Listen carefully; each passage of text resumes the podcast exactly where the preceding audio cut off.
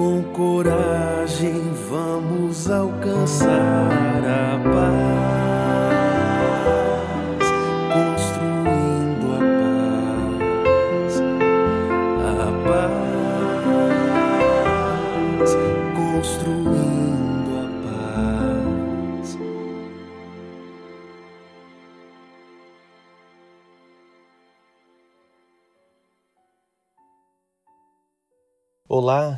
queridos ouvintes do podcast Liderança Espírita para a Nova Era. Este é o episódio de número 8, intitulado Liderança Espírita para a Nova Era. O podcast Liderança Espírita para a Nova Era é uma promoção da Federação Espírita do Rio Grande do Sul, através da sua vice-presidência de unificação e pelo setor de formação de lideranças espíritas. Eu sou Fabiano de Souza, diretor do Departamento de Tecnologia da Informação da Federação Espírita do Rio Grande do Sul, e trago as boas-vindas aos queridos amigos e amigas. Para iniciarmos o nosso estudo e as nossas reflexões deste podcast, ouviremos agora a leitura da página Agora do livro Espera Servindo, por Emmanuel, e a psicografia de Francisco Cândido Xavier. Agora, eis o momento. Da melhor é que buscas, de nada lastimes. Ontem não existe mais. De tudo o que se foi, só a lição perdura. Renova-te e caminha sob o eterno presente Olha o tronco podado, lançando ramos novos. Não pares, segue e serve. Deus cuidará de ti. Muito bem, queridos amigos, estamos nos encaminhando para o último episódio do ano de 2018, um ano muito importante para este projeto do podcast, pois conseguimos ao longo de 2018 iniciarmos o podcast e gravarmos e apresentarmos sete episódios, oito contando com esse. Iniciamos pela união fraternal, depois alternamos para o estudo da gravitação para a unidade divina, a liderança como um projeto da lei divina. Depois partimos para o paradigma da rede o movimento espírita estudamos os princípios da organização em rede. Após a liderança necessária para o movimento espírita, a mensagem apacenta de Emmanuel, onde trabalhamos por dois episódios a liderança e gestão de conflitos, e no episódio de número 7, os grupos em crise, trabalhando uma mensagem do espírito de Emmanuel. E aí, no livro Liderança Espírita para a Nova Era, as estratégias para a administração de conflitos. E temos agora, próximos à virada para o ano de 2019, igualmente muitos outros desafios para o nosso podcast. Manteremos a programação de episódios mensais dos podcasts, ampliando o conteúdo com participação de convidados pela internet, através da ferramenta Skype. Então, convidaremos não só companheiros que nos visitam a sede da Federação Espírito Rio Grande do Sul, mas aqueles outros tantos companheiros espalhados pelo Brasil e pelo mundo, através da tecnologia que nos permite essas conversas online, entrevistarmos, conversarmos, incluirmos confrades, companheiros e companheiras de diversos pontos do mundo para que participem do nosso podcast. Também procuraremos entrevistar companheiros da Lide Espírita nos eventos que a nossa federativa irá propor e conduzir ao longo do ano de 2019. Nós teremos o seminário de aniversário da Federação Espírita do Rio Grande do Sul, depois teremos o encontro estadual de unificação e com certeza estaremos presentes lançando essas entrevistas sobre a temática da unificação e da liderança espírita no nosso Congresso Espírita do Rio Grande do Sul. Falaremos mais proximamente a esses eventos, os detalhando, mas entendemos como importante colocarmos esses desafios, esses propósitos do nosso projeto para o ano de 2019. Nós também gostaríamos de disponibilizar um canal para que você, ouvinte, possa nos encaminhar, nos endereçar sugestões de temas, dúvidas, para que possamos ainda mais enriquecer o nosso podcast com a participação de você, que além de ouvinte, pode e deve participar na construção desse projeto que não é de uma ou duas mãos só. É um projeto para e um projeto do movimento espírita. Este canal é o e-mail cse@fergs.org.br. CSE Comunicação Social Espírita fergs.org.br. E agora, trabalhando o tema principal do nosso episódio, nós teremos a palestra sob o mesmo título, Liderança Espírita para a Nova Era, proferida pelo querido amigo e companheiro, presidente da UME Santiago, Michael Amarante. Os irmãos, uma boa noite a todos possamos nos sentir amparados e acolhidos na paz do nosso Mestre Jesus. O tema que nós trazemos para a nossa reflexão desta noite é liderança espírita para a nova era. A referência que nós temos sobre este assunto é esta obra que estamos projetando agora, O Líder Espírita, de autoria de Maria Elizabeth Barbieri e Gabriel Nogueira Salum. Aqueles que tiveram oportunidade de nos acompanhar no nosso 26º seminário, que aconteceu na última semana de, do mês de outubro, esses companheiros estiveram conosco, fazendo as exposições da segunda e da terceira noite.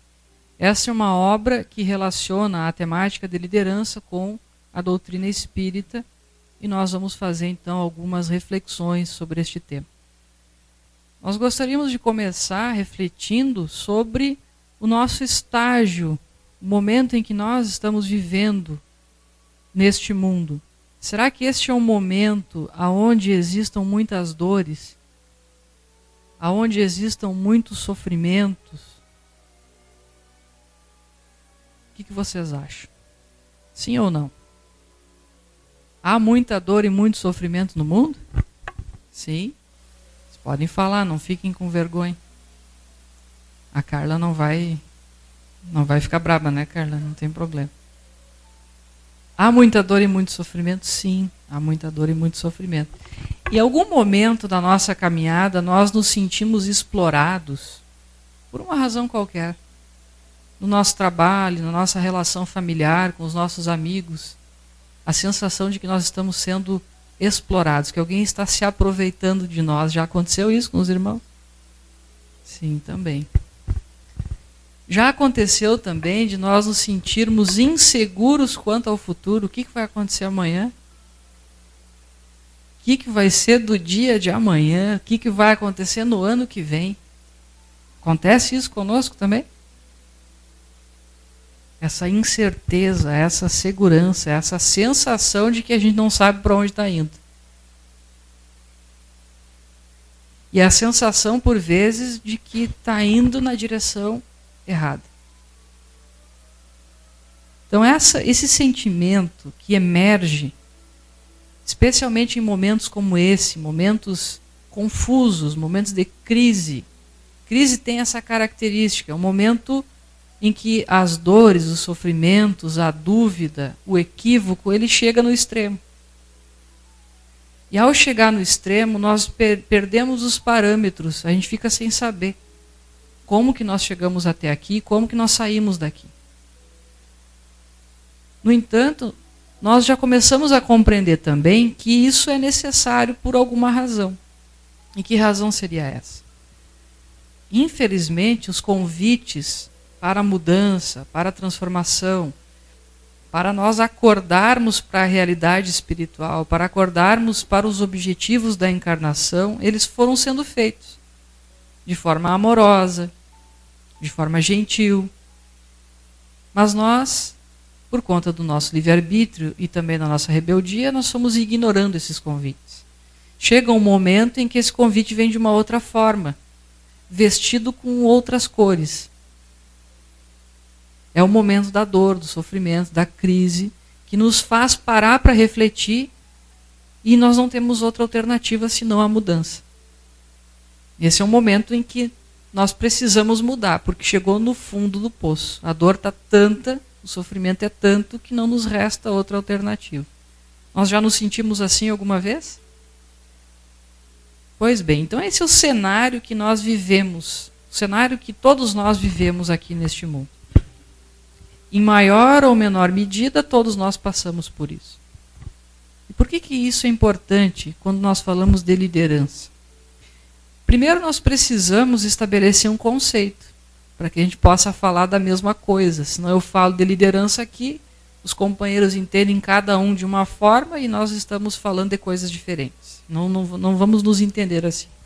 Então, primeiro, nós precisamos estabelecer um conceito. Eu gostaria de começar perguntando: quem aqui se considera líder? Pode levantar a mão, por favor? Quem se considera líder? Não me deixem sozinho, por favor. A Carla foi gentil. Ela levantou a mão também. Tem alguém lá no fundo. Só isso de líderes aqui? Mais ninguém? Pois é, só que tem um detalhe importante. Que talvez nós não saibamos ainda. E isso vai mudar tudo. Todos nós somos líderes. Todos, sem exceção. Até o João que dava pipocando aqui pela frente, né? ia para o colo do Éder, agora já está lá no fundo. Todos nós somos líderes. Curioso isso. E por que, que eu não me sinto assim? Por que, que eu não me sinto líder? Se eu pergunto quem é líder, dois ou três levantam a mão. Por que, que eu não me sinto uma liderança? Talvez porque o problema esteja no conceito. O entendimento que eu tenho sobre este assunto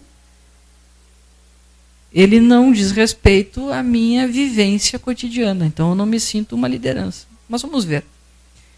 Nós destacamos um trecho onde Marcos registra, no capítulo 9, versículo 35, esta passagem: Se alguém quiser ser o primeiro, seja o último, o último de todos e o servo de todos. Vejam que interessante. Se alguém quiser ser o primeiro, seja o último e servo de todos. Por que, que isso está relacionado com liderança? Aqui começa a mudar o nosso paradigma, a nossa perspectiva sobre este assunto. E aí nós vamos começar a entender por que, que todos nós somos líderes, em maior ou menor medida. Trazemos da obra O Líder Espírita o conceito de liderança que nós vamos tomar como base para as reflexões que estamos fazendo. Diz assim: a liderança é a competência de influenciar pessoas para trabalharem entusiasticamente, visando a atingir objetivos comuns, inspirando confiança por meio da força do caráter e do amor. Gostaria de fazer um destaque na palavra influência Será que nós exercemos influência sobre as pessoas que convivem conosco? Sim. Quem é que acha que sim? Levanta a mão, por favor. Sim, né? Os que não levantaram a mão é porque concordam? Só não levantaram a mão, mas concordam? Pois é, nós influenciamos sim. E será que essa influência é sempre boa? Nem sempre. Às vezes ela não é boa. E aqui que está a chave do entendimento. Agora que eu sei que liderar não é ser servido. Liderar é servir, é ser o último e servo de todos. Liderar é influenciar o outro. Se eu sou líder e eu influencio o outro, eu quero ser um bom líder que influencia para o bem ou eu quero ser um líder que influencia para o mal? O que, que vocês acham? Nós que viemos hoje aqui no Centro Espírita para ouvir falar de reforma íntima, de transformação moral, de Jesus, será que nós estamos preocupados em estabelecer um modelo bom ou um modelo ruim nas nossas vidas? Um modelo bom. Nós queremos um modelo bom para as nossas vidas e queremos que esse modelo se concretize nas nossas ações. Então, agora que eu sei que eu sou líder, porque eu influencio as pessoas do meu entorno, na comunidade onde eu vivo, no meu trabalho, na família, e eu estou aqui procurando um paradigma, um modelo bom, eu quero ser um bom líder, não quero? Pois é. Por isso esse tema, este assunto é tão importante para todos nós. Porque se todos nós compreendemos que liderar é servir e que liderar é inspirar o outro, influenciar o outro a fazer o bem, nós precisamos nos identificarmos como liderança. Eu preciso entender que eu sou um líder. Quando nós não levantamos a mão, quando nós respondemos que não, eu não sou um líder, nesse momento eu rejeito tudo isso e passo a exercer uma liderança muitas vezes ruim porque eu não me dou conta que eu sou um líder. Há um uma, um aspecto da reforma íntima, do autoconhecimento, da transformação moral, sem o qual ninguém consegue mudar. Que é a percepção do que precisa ser mudado. Enquanto eu acho que está tudo bem, eu preciso mudar? Alguém aqui já ouviu aquele ditado: em time que está ganhando não se mexe? Já ouviram isso? A prática vai mostrando que isso não é verdade. Precisa mexer sim, para não estagnar. Mas nós temos esse comportamento da, de buscar a zona de conforto, não sair dali. Só que essa zona de conforto ela vai encolhendo, vai encolhendo e daqui a pouco a gente é expulso da zona de conforto. Pela dor, pelo sofrimento, pela crise, que é esse impulso para a mudança. Então, meus amigos, a primeira coisa que nós diríamos como importante nessa reflexão de hoje é nós nos identificarmos como liderança. Uma vez que todos podemos servir e que todos influenciamos uns aos outros.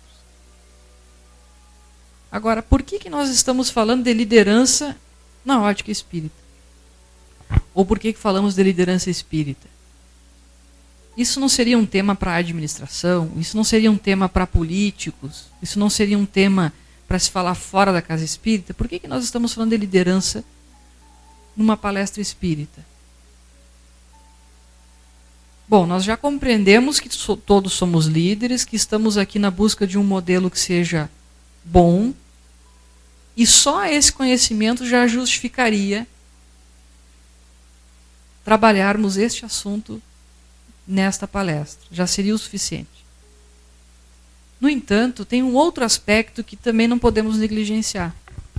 Nós já ouvimos aqui algumas vezes e lemos na literatura que nós reencarnamos. Ou seja, nós renascemos várias vezes. O corpo perece, o espírito continua vivo e ele volta ao mundo físico num outro corpo. Isso é novidade para alguém ou já ouviram falar da reencarnação? Já? O que, que vocês acham assim que a gente está aqui pela segunda vez, terceira vez, primeira vez? Ou a gente já reencarnou algumas milhares de vezes, centenas de vezes? O que, que vocês acham? Umas quantas, né? Difícil até de contar. Será que a gente andou lá por Roma antiga, Grécia, Idade Média, assim, para não voltar tanto no tempo? Será que a gente andou por essas épocas? o espírito imortal, será que nós não reencarnamos lá? Tem aqueles que dizem assim: ah, eu sofro tanto, acho que eu joguei pedra na cruz. Alguém já, já ouviu isso? Talvez não tenha jogado, mas arrumou forquilha para fazer a, o bodoque, né? Para fazer a funda. Pois é. A gente andou por todas estas épocas. E provavelmente a gente não fez coisas muito boas nesse, nesses lugares por onde nós passamos. E por que, que nós dizemos isso? Dada a situação que nós vivemos hoje, dadas as dificuldades que nós enfrentamos hoje, é muito provável que nós tenhamos nos equivocado muito no passado. Do contrário, nós já estaríamos numa situação muito melhor. Como a lei é de progresso, todas as dores e sofrimentos que nós temos hoje e que não são causadas pela nossa ação no presente, elas têm alguma relação com o nosso passado. Ou são uma necessidade evolutiva, provacional, mas que nós ainda não conquistamos. Portanto, é um progresso que ainda não está completo. Nestas encarnações reiteradas, por onde passamos por várias épocas, vários lugares, qual será que foi o modelo de liderança que nós adotamos? É esse modelo de servir o outro, influenciar para fazer o bem? Ou será que no nosso passado o modelo de liderança que nós adotamos foi outro? Autoritário, centralizador. Eu mando e os outros obedecem eu quero e os outros fazem o que eu pedi, o que eu mandei. O que, que vocês acham? Mais para o primeiro ou mais para o segundo modelo? Mais para o segundo, né? Tanto é verdade que quando nós perguntamos aqui quem era líder, nós não levantamos a mão porque a gente estava com medo de assumir que nós somos os mandões, centralizadores. Porque o nosso parâmetro de liderança, infelizmente, ainda é esse. O nosso parâmetro de liderança é daquele que resolve. Que de preferência tem todas as boas ideias e resta aos outros executar. Meus amigos, isso não é liderança. A gente pode chamar de qualquer coisa, menos liderança. Pode chamar de chefe. Pode chamar de mandão. Mas não é líder. Porque o líder inspira. Mas para inspirar, primeiro ele transpira. Se ele não faz, ele não consegue fazer com que o outro se mobilize. A autenticidade da liderança está na sua capacidade de fazer. E nós estamos falando disso a todo momento. Quando nós nos somos convidados pela doutrina espírita para a mudança íntima, para a transformação moral, é a compreensão de que, através da nossa mudança, nós também ajudamos o outro a mudar. Pelo nosso exemplo. Porque as palavras elas até mobilizam, mas é o exemplo que arrasta. Então, o nosso modelo, infelizmente, ainda não é a liderança do Cristo. O nosso modelo ainda é a liderança de César, a liderança do mundo. Quando nós passamos agora pouquíssimo tempo no, nas eleições do nosso país, para os diferentes cargos do executivo, do legislativo, nós ainda vimos essa discussão do modelo de liderança que vai salvar os problemas do país, que vai salvar os problemas do Estado. E que não depende de nós, como cidadãos, depende de quem vai estar lá resolver os nossos problemas. Será que isso é verdade? Será que a nossa experiência na democracia já não mostrou que não é assim que funciona? Isso não é crítica a nenhum partido, a nenhum candidato, isso é a regra de proceder de todo político. Porque está no imaginário, no nosso inconsciente, que a solução do problema virá de fora e de uma liderança forte, o Salvador. Era assim no tempo de Jesus. Os judeus imaginavam que viria o grande Senhor dos exércitos que resolveria o problema daquele povo, expulsando os romanos que os subjugavam e dariam a eles todo o poder para subjugar os outros povos. Esse é o modelo de liderança que a gente carrega há muito tempo. E hoje ele permanece. A gente ainda tem essa ideia de que os problemas vão ser resolvidos lá fora e que nos compete muito pouco. Então, meus amigos, falar de liderança espírita é falar de como nós espíritas exercemos a liderança no mundo. Já que todos somos líderes, que tipo de liderança eu, como espírita, devo exercer? Eu já sei que não é uma liderança em que eu mando e os outros obedecem. Eu já sei que não é uma liderança em que eu sou o chefe. Eu já entendi que liderar é servir, é dar as condições para que o outro possa fazer o seu trabalho, é dar as condições para que no lar as coisas funcionem bem, na casa espírita, na sociedade de um modo geral. É inspirar a mudança do outro pela minha própria mudança. Isso é liderança. Então vejam que não é nada muito longe da nossa realidade. Liderança não é uma coisa que se tenha hora, que se tenha lugar ou idade para exercer. Uma criança na sua própria escola, no seu, nos seus ambientes onde transite, ele exerce liderança. Um jovem exerce liderança. Um ancião, da mesma forma. O, lo, o local onde nós estamos, da mesma forma. Em casa eu exerço liderança. Na rua eu exerço liderança. Não é só no trabalho. Então, falar de liderança não é falar de uma relação de trabalho. Não é falar de gerência, não é falar de chefia. É falar de postura. Como que eu me conduzo no mundo e como que a minha atitude no mundo faz com que as coisas ao meu redor se modifiquem, se transformem para melhor. Então, liderar, meus amigos, ela, a liderança, ela é uma virtude. E por que, que isso é importante nós sabermos que lidera, liderança é uma virtude? Se a liderança ela não nos, vai nos trazer nenhum destaque, se a liderança ela não vai nos trazer nenhum privilégio, nenhum benefício, que infelizmente nós ainda assim acreditamos. Algumas pessoas buscam cargos para exercer, entre aspas, uma liderança, quando na verdade elas querem se servir daquele poder transitório. Não é disso que nós estamos falando. Nós estamos falando de um modelo de liderança que é virtuoso. E por que, que então que nós deveríamos buscar essa liderança em nossas vidas ou essa virtude. Vejamos no item 893 do Livro dos Espíritos, quando Kardec pergunta qual a mais meritória de todas as virtudes.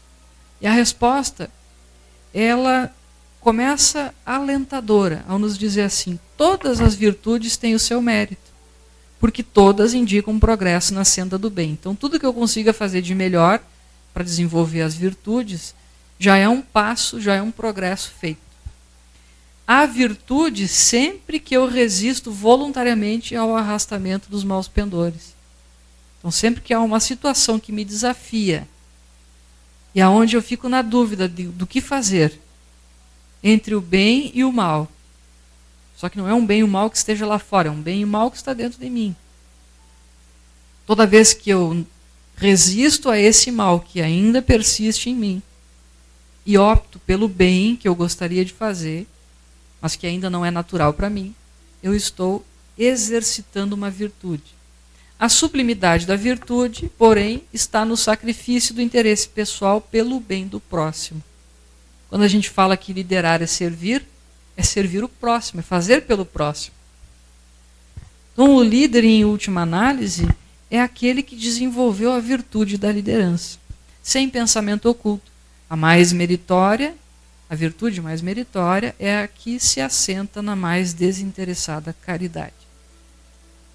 Para os gregos antigos, a virtude também podia ser entendida como o justo meio. Ela se situava entre dois vícios, o caminho reto, o caminho do meio. De um lado, eu tenho um vício que se dá pela falta e do outro lado, um vício que se dá pelo excesso. Por exemplo, uma pessoa corajosa, ela não pode tender para o oposto, para um extremo, aonde ela falta coragem, ela se torna uma pessoa que falta coragem, como é que a gente chama? Covarde, né? Ela não pode ser covarde. E quando sobra, entre aspas, coragem, e vai lá para o outro extremo, como é que a gente chama isso? Temerosa. Temeridade. Então a pessoa pode se tornar uma covarde ou uma temerária. Aquele que não tem medo de nada, faz ultrapassagem de local proibido, na curva, não tem problema, não está vindo carro nenhum. Isso é corajoso? Não, isso é temerário. Então a virtude da coragem ela tem que estar no meio dessas duas coisas. Se nós utilizarmos esse conceito para a liderança, a gente vai entender que a liderança está entre a omissão de não querer fazer nada de não se envolver com nada. E o outro extremo, querer fazer tudo, se meter em tudo e mandar os outros fazer. Então nós temos entre esses dois extremos uma virtude que é a liderança. E aí nós começamos a compreender por que, que falar de liderança é tão importante. Se nós viemos ao mundo como espíritos imortais para desenvolver virtudes, e nós estamos aqui fazendo isso, praticando a caridade, fazendo o bem, a, o desenvolvimento das virtudes é o objetivo nosso da encarnação.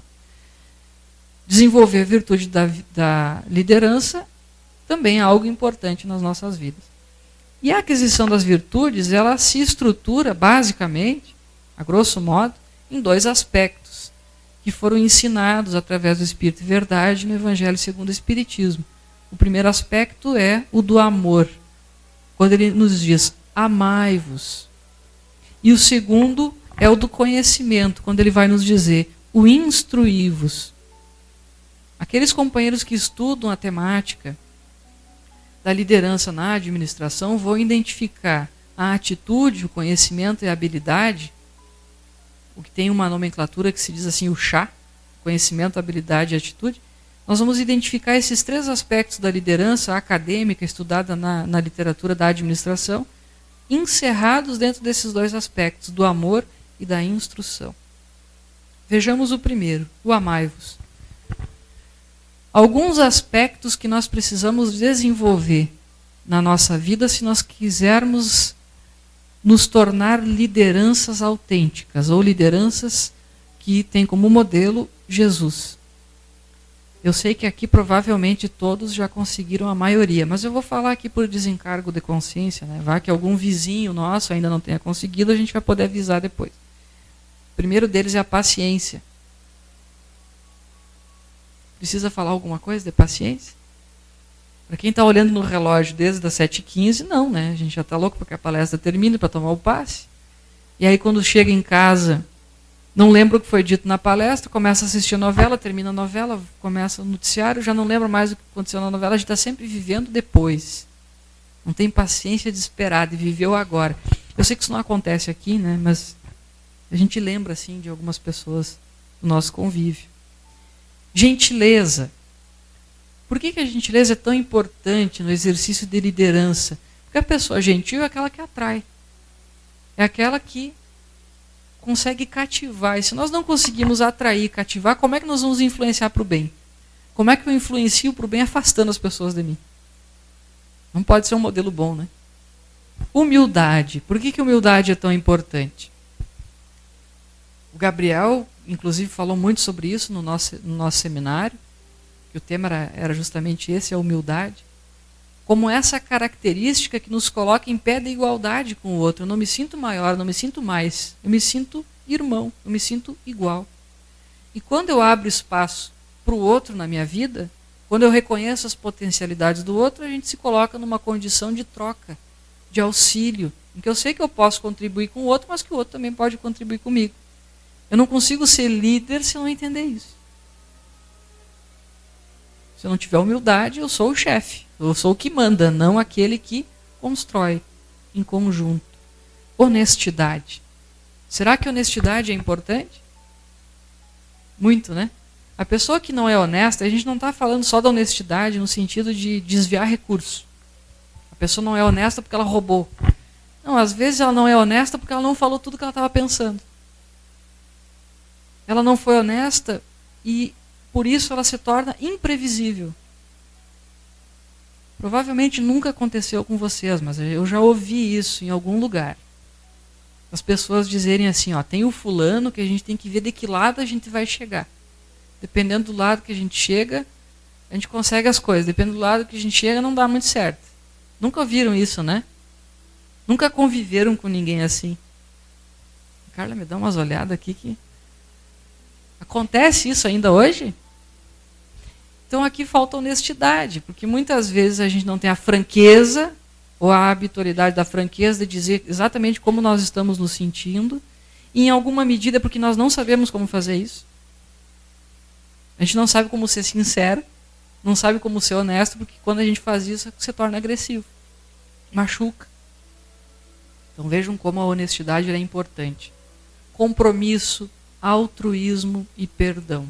São alguns elementos que nós precisamos desenvolver no nosso coração, no coração do líder, para a gente poder exercer liderança na nossa vida. Pergunto para vocês: esses valores são importantes só no trabalho? São importantes só na família? Ou são importantes em qualquer lugar? Em qualquer lugar. O outro aspecto da liderança é a instrução, o conhecimento. Então, nós vamos ter alguns elementos que vão nos ajudar através do estudo, através da leitura, através da teoria, a gente vai compreendendo alguns aspectos de liderança que são importantes. Que não basta somente aquele sentimento.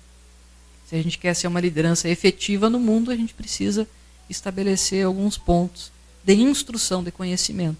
Destacamos alguns aqui. O objetivo comum. O que é um objetivo comum? O objetivo comum é quando num trabalho, numa atividade ou na família, em qualquer parte, na nossa relação com o outro, as pessoas não estão fazendo para nos agradar. Elas estão fazendo todas juntas para atingir um objetivo. O objetivo é mais importante do que a vontade do outro. Não é o que o outro quer. É o que precisa ser feito.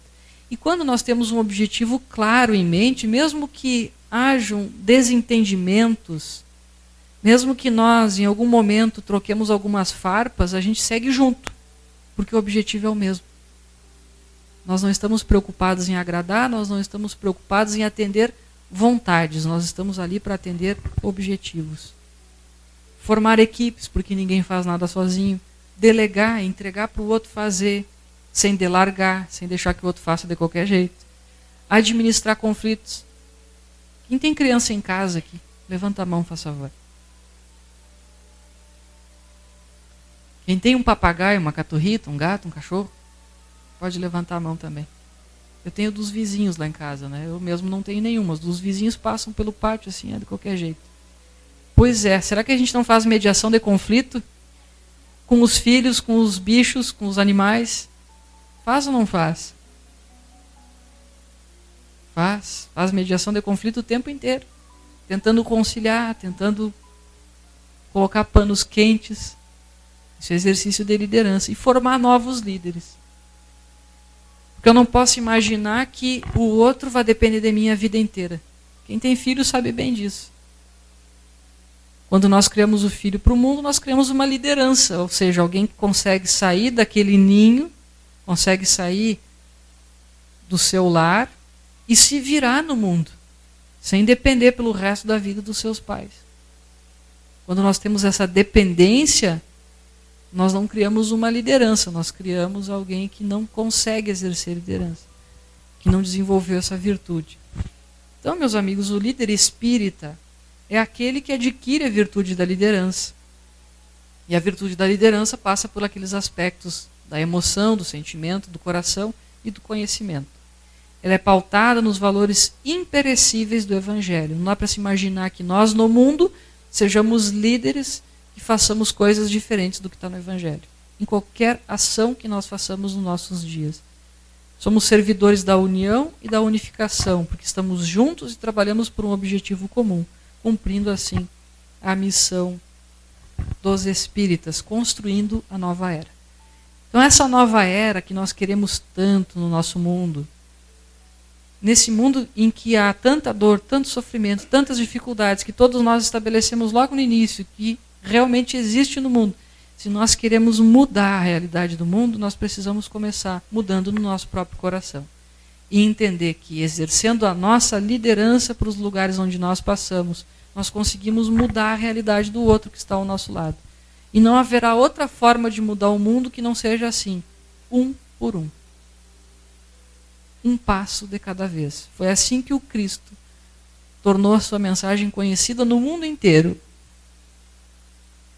Lembram qual era a profissão de Jesus? O que, que ele fazia para o seu sustento?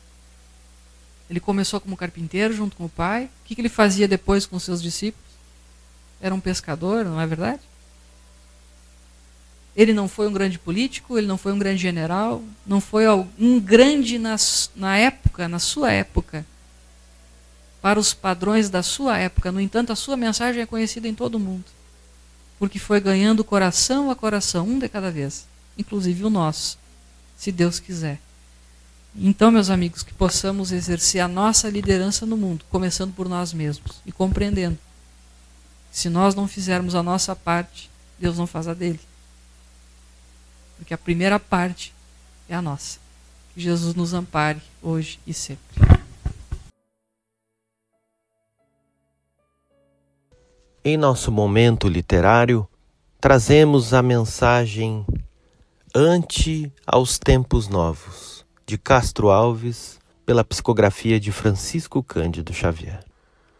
Brilham áureos tempos novos, a inteligência domina, fala a razão cristalina que estuda, aclara e deduz. A ciência larga a terra onde refúgio de rastros, para a conquista dos astros sob o fascínio da luz. No bojo do firmamento, do chão à face da lua, a pesquisa continua, engenhos e lumaréus. A eletrônica revela a vida mais alta e mais rica, e o homem se comunica, povo a povo, céu a céus. A cultura pede frente, entre aplausos invulgares, no ar, no solo dos mares, em tudo, o apelo ao porvir. De ponta a ponta do globo, em vasta ascensão da história, clama o cérebro, mais glória, grita o mundo, progredir. Mas no concerto dos louros, em que a ideia se embriaga, brado aflitivo pergava, o choro da multidão, são milhões de almas cativas, a ignorância da terra, que a noite da angústia encerra nos vales de provação. A mágoa segue a penúria, o crime instala a doença, lastima-se turba imensa encarcerada na dor. A legião do protesto volve a barbárie sombria, supondo na rebeldia o facho libertador. A guerra distende de as garras, surgem conflitos de sobra, a descrença se desdobra em chaga descomunal. A força do raciocínio, do píncaro a que se eleva, não barra a invasão da terra, nem adoma a fúria do mal. Do alto, porém, dimana visão diversa das coisas. Os mortos rebentam lousas, irrompem vozes do além. São os mensageiros do eterno, anjos do céu sem escolta, trazendo Jesus de volta para a vitória do bem. Companheiros do Evangelho, que o vosso amor vibre puro, edificando o futuro nas leis excelsas do Pai. Eis que o Cristo nos conclama sob o fulgor do cruzeiro, repetindo ao mundo inteiro: Espíritas, educai. Muito bem, queridos amigos e amigas, nós vamos nos despedindo neste episódio, assim como vamos nos despedindo do ano de 2018, agradecendo a parceria de todos. Todos aqueles que confiaram nesse projeto, que o abraçaram e a vocês, os ouvintes do podcast Liderança Espírita para a Nova Era, que também contribuem muito com as suas sugestões, com as suas pautas de melhoria, fazendo assim essa construção coletiva desse projeto que é divino. Por isso nós agradecemos e pedimos preces para que possamos continuar este trabalho ao longo de 2019 e dos próximos anos. Que Jesus nos abençoe nas nossas reflexões ao final de 2018 e que nos abençoe ainda mais para os novos propósitos de servir a sua causa no ano de 2019. Unificados e liderando como o Mestre nos ensinou, com certeza, construiremos novos patamares para que o bem possa efetivamente se instalar em nossa terra tão abençoada. Fique em paz, muita luz.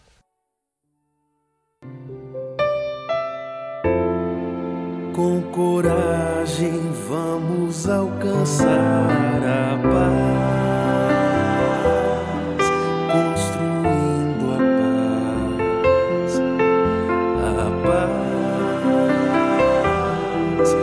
paz, a paz, construindo.